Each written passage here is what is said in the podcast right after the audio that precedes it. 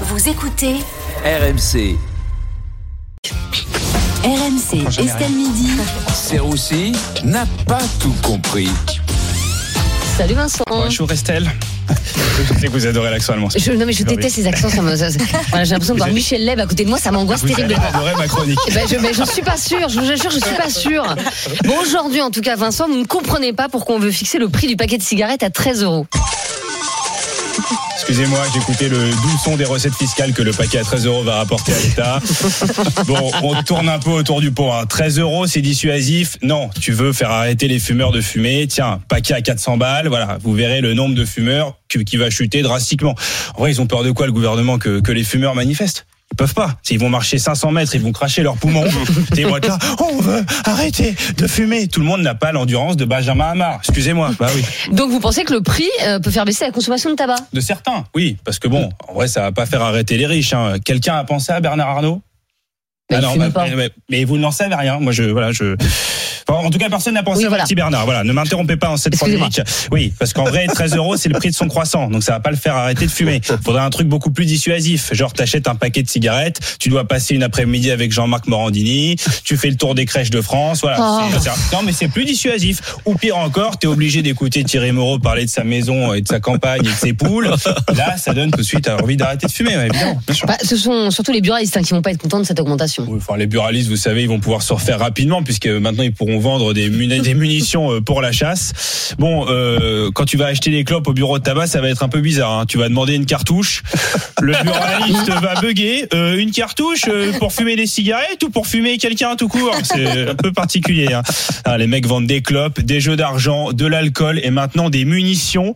Je veux dire, il manque plus que des stripteaseuses et ça sera plus des bars tabac, ça sera des bars tapines. Hein. Excusez-moi de le dire. Hein. Bah, non, mais après, je pense que j'aurais surtout confié les, les munitions moi au coiffeur turc. Pourquoi ? Bah, parce que si vous voulez, les mecs te coiffent au katana et ils te rasent la barbe au cutter.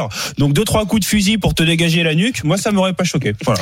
Euh, Vincent, dans S M I, on a aussi parlé de la mise en place de la semaine de quatre jours, notamment dans la fonction publique. Mais tout à fait, je, je salue les fonctionnaires qui veulent travailler plus. Hein, bravo. Hein, euh, bah, ça fait quand même quatre jours de travail en plus par semaine. Hein, faudrait quand même pas. Euh, non non. Ah, non mais attention, loin de oh, moi l'idée de faire du, du fonctionnaire bashing. Oui, non, bien sûr. Il y a des fonctionnaires qui bossent. Non, attendez, qu'est-ce que vous voulez que je dise ? Que les mecs répondent jamais au téléphone quand tu les appelles, oui. Que quand ils répondent, c'est jamais le bon service, qui partent du bureau à quinze heures trente, c'est ça que vous voulez que je dise ? Eh bien, je ne le dirai pas. Voilà, je ne le dirai pas. Qui multiplie les arrêts maladie, qui, qui écoutent ma chronique au lieu de travailler, ben, je ne le dirai pas non plus. Voilà. Oui. Là, je crois que vous tapez un peu sur les fonctionnaires. Bah, excusez-moi, Estelle, en vrai, vous avez vu les chiffres. Hein ? Non, mais selon un sondage, soixante-dix-neuf pour cent des fonctionnaires aimeraient avoir un ordinateur portable et soixante-sept pour cent aimeraient bénéficier de Word et d'Excel.